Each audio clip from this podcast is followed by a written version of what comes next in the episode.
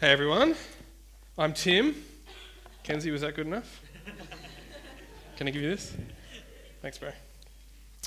Um, we're in John chapter 11 today, and this story takes place partly in the town of Bethany. And I just found out today, Pete, that it's Bethany's 11th birthday. Who could have, who could have planned that? Pete? Oh, Jesus did, yeah. Jesus is sovereign. Yeah, that's right. He's in control. Uh, I don't, I don't often get to come here, so it's, it's good to be with you today. Uh, I reckon we should get straight into it. Now, uh, we're all probably familiar with the saying there's two constants in life death and taxes.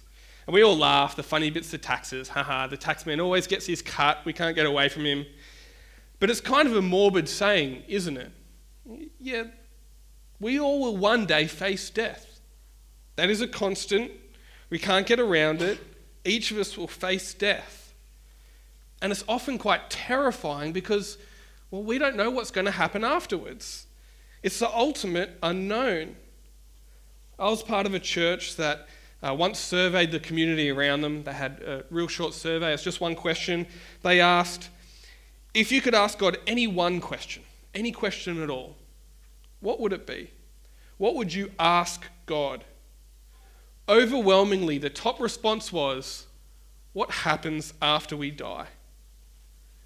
For most people, they have no idea what faces them, none whatsoever, and they desperately wish they could know. So many have tried to come up with answers over time. For example, the atheist says, After death, there's nothing. That's it. Done. No afterlife, no reincarnation. We're just made up of electrons and protons, and, and that's about it. There's no soul, there's no spirit to survive after death. You just hear one moment and you are gone the next. But that's not a very satisfying answer, is it? That, that doesn't satisfy us at all, so, so we look somewhere else. And people will often turn to religion. Maybe that's why you're here today. You're in a church to find out what happens after we die. Well, today was a good day to come. Some religions would say uh, we're reincarnated. We die, but we're born again into this world, into some other life in this world. And we get to live all over again. Others will say, no, we die, and our spirit or our essence or our soul or something goes to heaven, and we get uh, halos, and we get wings, and we get harps, uh, and we enjoy that. Unless we're not good enough, and then we go down to the hot place where we get to party with all our friends endlessly who are not good enough for heaven. But for many people, they just don't know. And they don't think we can know. So they give up. What's the point in trying? If, if I can't know, why would I bother look for answers out there? How can we know if any of this is true? Well, what if I said that we could know? That we could have definitive proof? We could be confident of what happens after this life. What if we met the God who created the world, who created life and created us? Surely He could tell us what happens after this life. He made life. Or what if we met someone who was an expert, and by expert I mean he's done it, died, been to the other side, come back, and could tell us? What if we met someone like that? Surely they would know and would let us know. Well, in John chapter 11, we meet both. We meet both of these people. God Himself speaks, and He tells us what comes after, and then God demonstrates that death is not the end by raising a dead man back to life. Now, this is a truly astounding chapter of the Bible, and so I urge you to pay really close attention to what it says. It's a matter of life and death, and it's a matter of life after death. So, how about I pray and ask for God's help? Father God, please be with us now as we listen to your word. Please help me to speak the truth. Please help us all to be willing to hear you speak to us. Show us who you are and show us your glory and help us to see that we can be confident of life after this. Amen. All right. Well, straight away in verse 1, we meet Lazarus who is sick. And that sets us up to expect something from Jesus we expect that Jesus will heal this man. Jesus has already healed a bunch of people, And this sounds like a pretty good opportunity for Jesus to again show his power and his authority. In the other healings, Jesus didn't know the people, but here Jesus knows Lazarus. In verse 5, it tells us that Jesus even loves Lazarus and his sisters. So when we hear what Jesus says in verse 4, it's not too surprising. Jesus says, This sickness will not end in death. It really sounds like Jesus is going to heal this guy. And that's great, except one big problem. Jesus waits two days before leaving. Jesus waits till Lazarus is dead before getting up and going to see him. Why does Jesus hang around? Surely he'd get up and go straight away to heal him. Why does he let him suffer and die before leaving? Well, I have two reasons. I think this chapter gives us two reasons why Jesus waits. The first one is in verse 4. So, how about you keep your Bibles open to John chapter 11 and we'll look at verse 4 together. When he heard this, that is, when Jesus heard Lazarus was sick, Jesus said, This sickness will not end in death no, it is for God's glory, so that God's Son may be glorified through it.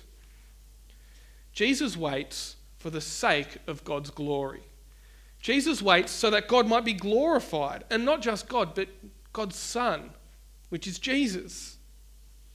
Usually, when John talks about God's glory, he's not talking about something that we give to God.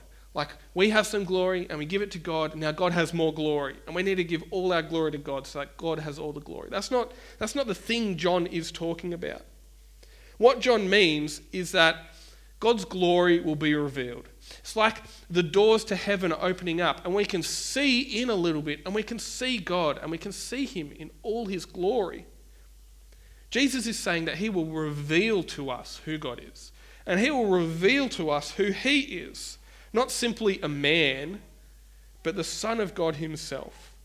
What happens in John chapter 11 reveals to us God and His Son. Now, the second reason Jesus delays, firstly, so He might reveal God's glory to us, but secondly, so that we might believe. That's what Jesus says in verse 15. Read it with me. Let's start in verse 14. So then he told them plainly Lazarus is dead. And for your sake, I am glad I was not there. Why is Jesus glad? So that you may believe. But let us go to him. So, as Jesus reveals to us God's glory, as, as we get a peek through those doors into heaven to see God, as we see Jesus for who he really is, Jesus expects that we'll believe in him, that we will believe in him. And so Jesus waits two days. If Jesus had left straight away and healed Lazarus before Lazarus died, God's glory wouldn't be revealed in the same way. If Jesus had left straight away and healed Lazarus, then we might not have been convinced to believe in Jesus in the same way. And this is also why Jesus chooses to go back to Judea, even though people there are trying to kill him. He goes to reveal God's glory and so that people will believe in him. And it's, it's quite an interesting little conversation Jesus has with his disciples at that point. In verse 7 and 8, Jesus says, Let's go to Lazarus, let's go visit him, let's go see him now. And the disciples say, No, Lord, don't go. The people there are trying to kill you.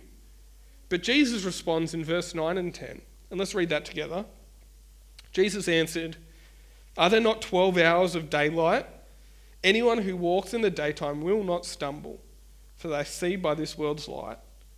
It is when a person walks at night that they stumble, for they have no light. What does Jesus mean by this? Day, night, walking in the light, stumbling? Well, here he's saying that Jesus walks in the light of his Father's purposes. Jesus walks in the light of his Father's will.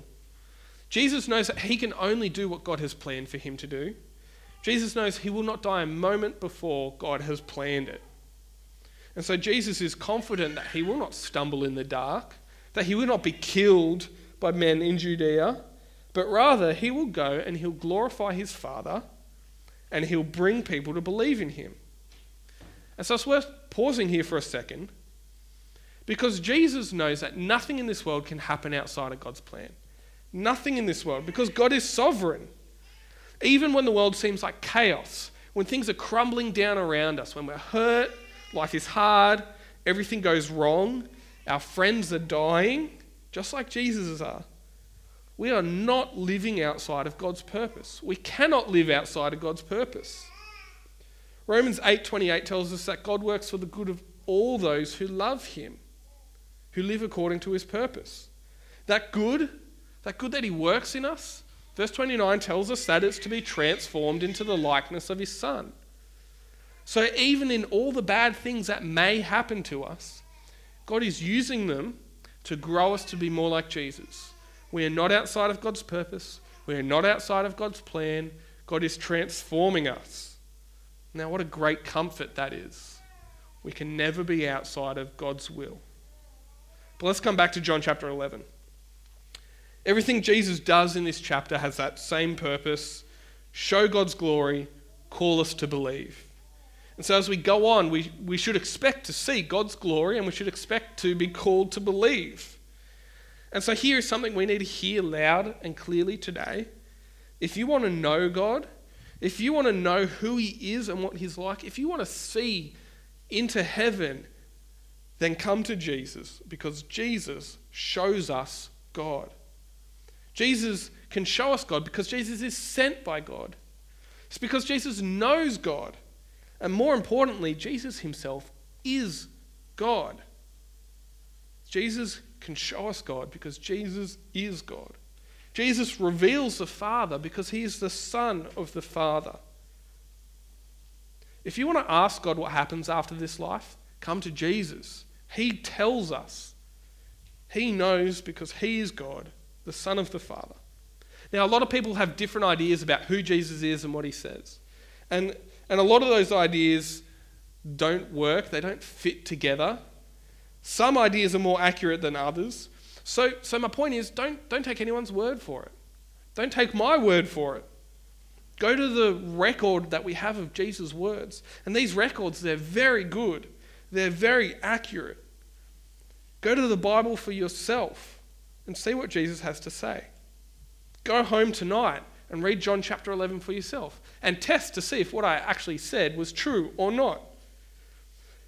If you've never read the Bible before, if you've um, or maybe you've only read it as a, as a kid in like scripture class or Sunday school, but never read it as an adult, I highly recommend that you take this book, John, that we're reading today, and we've been reading for the last few weeks. Go home and, and go to chapter one and read the whole way through. It'll only take a couple of hours.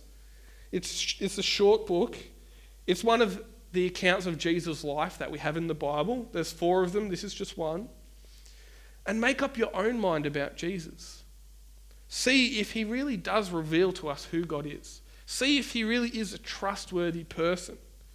Figure it out for yourself. Check it out, make up your own mind. Who do you think Jesus really is? And I can almost guarantee that you'll be shocked and surprised by what he actually has to say and who he actually is. Jesus reveals to us his Father and calls us to believe in his Son.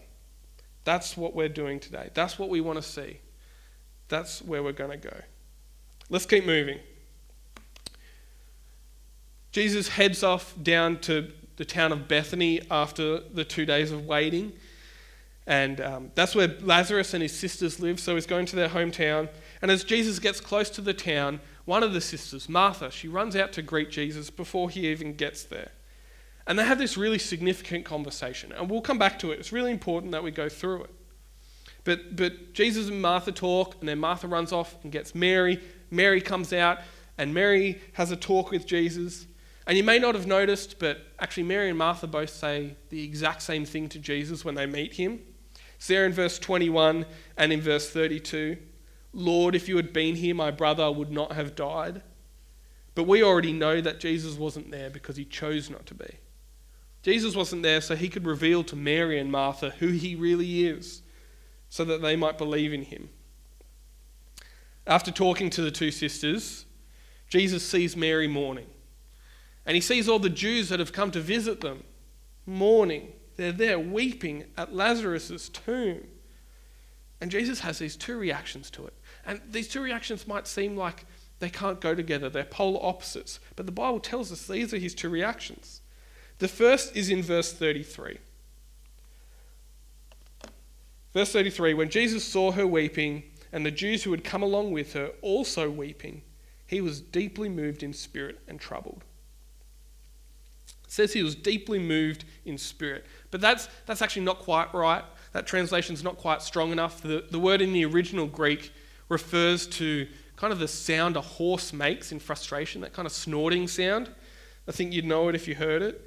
It's actually a word more about frustration and anger and outrage. So maybe it'd be better to say Jesus was outraged in his spirit and greatly troubled. You see, Jesus isn't just sympathetic here, he is outraged. Outraged at something. We'll come back to what it is that is outraged, but let's look at his second reaction. Jesus weeps. He weeps. Yes, he's angry, but he's still full of compassion, full of love, even at the same time. And one of, one of the critiques people have, one of the things that people really struggle to understand about the Bible and about Christianity and about God, is how can a loving God be angry at people? There's no way. And so people come up with all these crazy ideas about how the Bible fits together with a God that can't be angry. But it's actually really simple to understand how anger and compassion can fit together, how Jesus might be angry and weeping at the same time. All you have to do is go to any parent who's trying to feed their kid dinner. That's what my wife's doing right now. She's doing it by herself, and like, I feel for her right now because I can almost guarantee you that my wife Jess just really wants Sam to eat his food. Like, he needs that food so he can have a good sleep, so he can grow big and strong. But if he spits out another mouthful of food and throws it across the living room, I don't know, I'm, I'm about to pop a vein just thinking about it. That's compassion and anger at the same time. I love Sam with all my heart, but I can be angry at the way he behaves. I can be angry at him for what he's done. And that's the same with God. He loves us deeply, but he's angry at us because of our sin. And that's the same for Jesus. He's angered at something here, yet still filled with compassion. Jesus is outraged and moved to compassion at Lazarus' tomb. Why is Jesus so upset? What is it?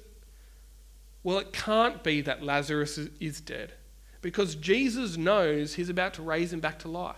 So it wouldn't make sense for Jesus to be upset. Surely he'd just, boom, raise him, nothing to be upset about. Jesus isn't upset at Lazarus' death, he's upset at death itself. You see, Jesus understands that death is not a natural part of life. Jesus knows that death is an intruder into this world. It broke into this world when sin broke into this world. You see, people are made to live, not to die. And so it's really important to understand that death is a great evil. And death is the enemy of man. It is an intruder into this world. It is not natural. It is unnatural, ugly, devastating. It's painful, destructive. And so Jesus is angered and saddened at death. He sees the destruction and the pain that it causes. But Jesus has a plan to defeat death once and for all. Jesus will fix this problem, take away our en- enemy. He will steal the sting of death. How? By raising the dead. By raising the dead so that they will never die again. To see how Jesus' plan works, we need to go back to that conversation that Jesus had with Martha. So we're going to skip back to the middle bit of this chapter. Remember the first words that came out of her mouth? Lord, if you had been here, my brother would not have died. She says this, but even as she says this, she still trusts in Jesus. She still knows Jesus has a special relationship with God the Father. But she doesn't expect that Jesus will bring Lazarus back to life. Because when Jesus says in verse 23, Your brother will rise again, she doesn't quite understand what he means. She says what any good Jewish person would say. She says, Yeah, I know he'll be raised back to life on the last day in the resurrection. You see, Martha believed the Old Testament prophets when they said that one day, on the day of judgment, God will raise the dead back to life. But Martha misses one key thing. And this is the key to the whole passage. This is the key to God revealing his glory. This is the key to seeing who Jesus really is. And this is the key that should persuade us to believe in him. It's in verse 25. How about we read it together? Verse 25 and 6 Jesus said to her, I am the resurrection and the life. The one who believes in me will live even though they die. And whoever lives by believing in me will never die. Do you believe this? Do you believe this, Martha? Do you believe this, Sweck Bankstown? Martha believes in the resurrection, but the resurrection is standing right in front of her. He's standing right there. This is what Jesus wants to reveal to us. This is the little crack we see through the doors in heaven to God. God is the God who raises the dead, and He does it through His Son, Jesus. All we need to do is believe in Him, and the sting of physical death is gone. Yes, we will die physically, but we'll be raised physically. We will be raised. Verse 26 takes this a step further, a step further than the Old Testament prophets ever said, a step further than Martha could ever imagine. Verse 26 And whoever lives by believing in me will never die. They will never die. Well, how can that be? He just said that even though they die, they will live. Now he's saying they'll never die. Well, Jesus is talking about not physical resurrection, but spiritual resurrection. If we believe in Jesus, then we have already been raised from the dead. We have already been raised. Not physically, that comes in the future, but spiritually raised from the dead.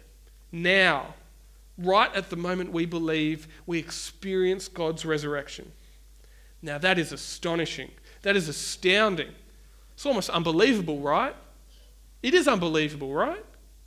How, why should we take Jesus' word for it? Isn't it just his word versus the person who believes in reincarnation? Isn't it just Jesus' word versus the atheist who says there's nothing else after this life? Well, no. Jesus puts his money where his mouth is, and he proves that he will raise the dead. How? By raising the dead. I think that ought to do it, don't you think? If Jesus can raise the dead, then it shows that Jesus is the one to raise the dead. And so Jesus, he's led to Lazarus' tomb. And he stands outside the tomb. And even though the body had been in there for four days, there is no doubt in anyone's mind that Lazarus is dead. Not asleep, not in a coma, he's dead. Despite that, Jesus stands out and calls out, Lazarus, come out. And Lazarus does. He gets up and walks out. He's tripping over his burial clothes, but he's alive and well. It's really interesting that John picks up on the burial clothes here. Jesus says, Take the clothes off him. John comments on someone else's burial clothes. I don't know if you've ever noticed this, but at Jesus' resurrection, John speaks about the burial clothes. And so Lazarus, he comes out of the tomb, he's wrapped in his burial clothes because Lazarus has been raised back to mortal life. He is a mortal body, he awaits death again.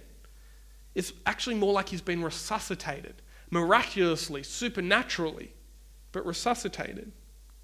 When Jesus is raised from the dead, the burial clothes are left in the tomb. They're gone, they're behind him. That face cloth that was hanging over Lazarus' face, well, Jesus neatly folds it and puts it in one end of the tomb. Jesus is not raised in a mortal body, he's raised in a glorious resurrection body, never to die again. Jesus is raised in a more glorious way. So if we put our trust in Jesus as our resurrection and our life, we are raised with him at that moment to new spiritual life. And so when Jesus returns, we too will be raised to new physical life. You see, when we trust in Jesus, we're given that new spiritual life. We experience resurrection today, which means if we have resurrection now, we can be confident of the one to come. If we have spiritual resurrection, we know we will be raised physically, yeah? But if we wait, if we don't have spiritual resurrection now, our life will be gone. It'll be too late. There's no resurrection, there's no securing your resurrection after you die. You have to deal with Jesus now, on this side of the grave.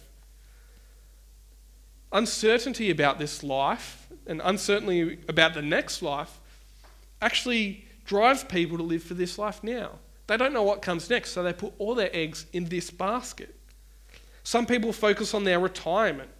If I work 30, 40 hard years, or even more, then I can save up enough and have a comfortable retirement. And humanly speaking, they're playing the long game, yeah? They're being smart and wise with their money now, they'll enjoy themselves later. But when you consider resurrection, it is severely short sighted. Don't live for retirement at the end of this life, live for the entirety of the next. Others will try and squeeze every moment, every experience that they can out of this life. And I think this is the temptation, particularly of 18 to 30 year olds, young adults who um, have the freedom to experience as much of this world as they can. There's this cycle, and I've seen it in a bunch of people. Friends, family, they, they go through the same thing. They, they work for 12 months, 18 months, however much it is. They save up enough money to experience the next thing, the next concert tour, or the next travel trip overseas, or the next, I don't know, whatever it is and they enjoy themselves and it's a wonderful experience and then it's done they have no money and they go back to work and they do it again save up experience out of money back work experience out of money and that's their life i hope you can see that that's even more short-sighted they live for experiencing life now and they forsake experiencing the one to come Others are a bit more altruistic than the first two. They live to provide the best life for their families now. They want to put their kids in a good school. They save up for a house in a nice neighborhood where you can kind of ride your bikes around the streets without any dramas. But what's best for your family isn't a good education. What's best for your family isn't a nice, quiet cul de sac. It's knowing Jesus, it's knowing Him as your resurrection and life. Did you catch what Thomas said in verse 16? After Jesus had told them that Lazarus is dead and says, We're going to Bethany, Jesus, sorry, Thomas says, verse 16, Let us also go that we may die with him. Thomas doesn't really quite realize how well he spoke there. He doesn't realize how true his words are. Because to be raised to life, we must first die. We must first die. Die to our old selves. Die to our old motivations and our old desires. Die to this world and what this world loves. And so we no longer live for retirement or for experience or for our families. We live for the next world. We put our eggs in that basket, which means we don't actually need a bigger paycheck. We don't need that fourth bedroom. We don't need that new experience. What we need is Jesus. What we need is to secure our resurrection now. We need to die to our old self and begin a new spiritual life. We need to play the long game that doesn't look at our 70, 80 years, but looks into eternity. Jesus reveals to us that He is God, that He's the God of life. He reveals to us that He will raise the dead and that He is our only hope for that resurrection. Will you believe in Jesus today? Will you live that new raised life? Or will you live for now, forsaking the one to come? I'm going to pray. Father God, thank you that you have, through your Son Jesus today, revealed your glory. You are the God who raises the dead. Help us to believe that. Help us to understand that your Son raises us back to life. Help us to believe in Jesus when he claims to be the resurrection and life. And help us to live our new lives now. Help us to live for eternity, not for this life, not for this world, not for these momentary pleasures, but for the life to come. Amen.